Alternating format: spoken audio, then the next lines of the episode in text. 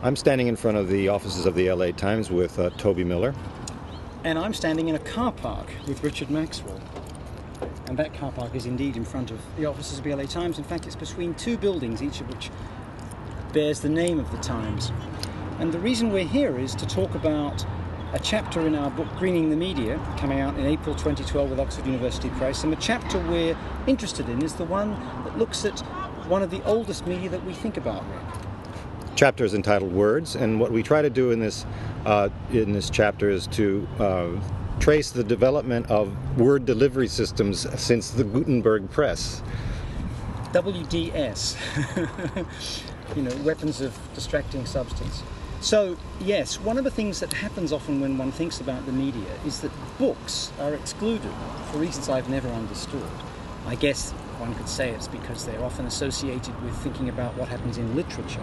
But books and newspapers, including that, all kinds of books, whether it be uh, the overtly fictional, like the Bible, or I'm sorry, or the apparently fictional, like recordings of the greatest hits of the New York Times, or whether they be apparently factual, like All the President's Men. All these things have not just technological histories, generic literary histories, stylistic and formal ones, and social intertexts to explain you know, the impact they made and what they were responding to, they also have ecological histories.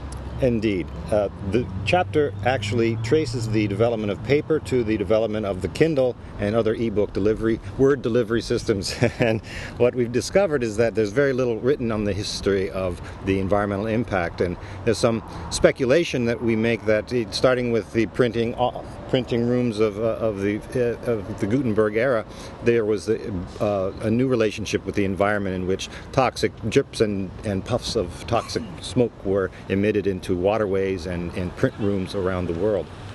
Because vast amounts of water are needed apart from anything else to power many of these systems. Or to, or to produce the paper needed to print the words on.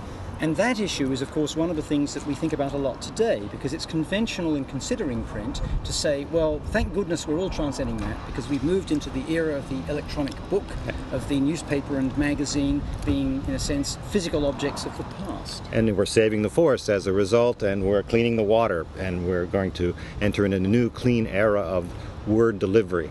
But the story turns out to be even messier than the appalling notion of word delivery. Uh, because, first of all, in terms of even the most uh, radical as well as the most conservative forces that are trying to measure this, it's not clear that when you do cost benefit analysis of all sorts of kinds, it's actually less ecologically destructive to be doing things electronically than to be doing things via print.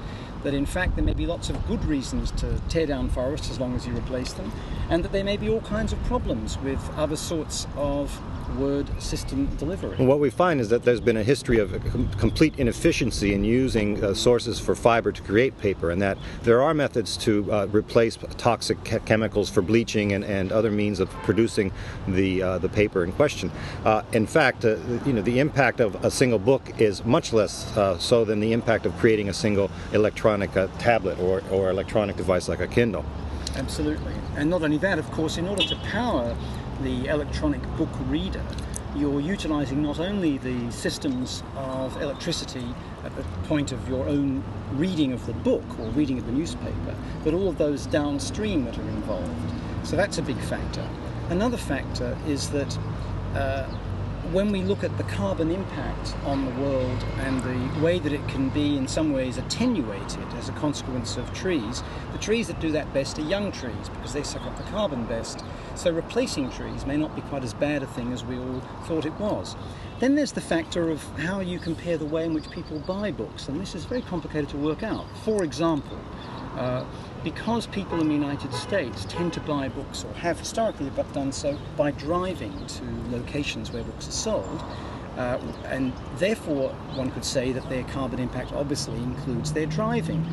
But when they go, they tend to buy lots of books at a time, whereas some other countries buy very few at a time. So it's a very complicated idea about life cycle assessment and how you bring into play both consumers and producers that makes us try to work out the costs and the benefits of both the printed book and the electronic book. And one of the most interesting things we discovered in, in trying to rewrite or to proceed with an ecological approach to the history of print or the printed word or words delivered by the Kindle and others, is that there's a convergence of, of technologies that took place where we find, and we'll talk about this in our discussion of our following chapter on screens, that both film and, and paper printed words share a common chemical and mechanical past, and the and the consequences on the environment are are uh, interestingly uh, interconnected.